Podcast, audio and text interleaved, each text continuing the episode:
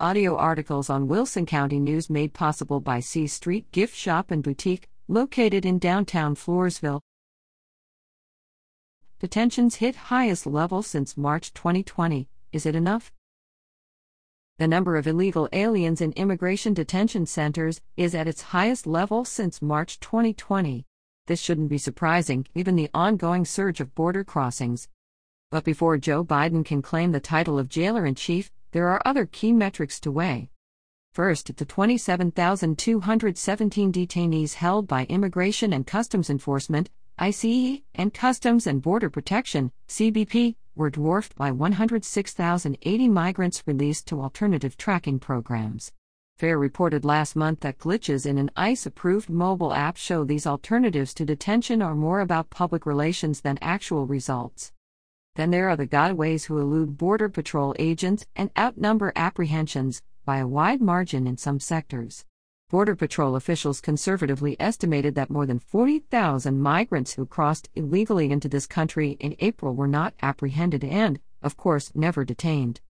And here's another notable statistic: of the 27,217 illegal aliens in ICE and CBP detention centers, 21,667, 79.6%, had no criminal records.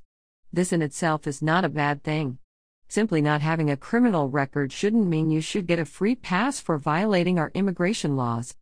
But it is curious, considering that the Biden administration says it's focused on criminal aliens.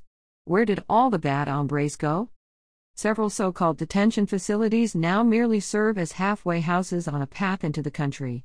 A family staging center in Karn City, for example, manages its capacity of 830 by busing or flying migrants to the U.S. interior. Within 72 hours of arriving at the center, Karn City's charges are shipped on to designated sponsors. In McAllen, the dispersal program is both haphazard and burdensome. The Border Patrol dropped off a record 6,238 asylum seekers at local shelters between June 24th and 30th. Overwhelmed city officials are bracing for another spike this month.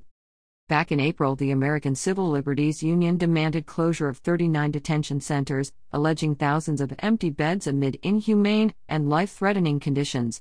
3 months on, ICE and CBP appear to be filling more bunks, at least on a short-term basis. Still, the question remains, is the administration keeping pace with the daily influx of illegal aliens through effective and appropriate detention policies, or merely out-processing migrants to towns and cities across America, with no expectation they will ever appear before an immigration judge? The latest data point to the latter scenario. Bob Dane of Federation for American Immigration Reform, FAIR's executive director, has been with FAIR since 2006. His deep belief is that immigration is the most transformational determinant of where we are heading as a nation, and that our policies must be reformed in the public interest. Prior to joining FAIR, Bob spent 20 years in network radio, marketing, and communications after an earlier career in policy and budgeting within the Reagan administration.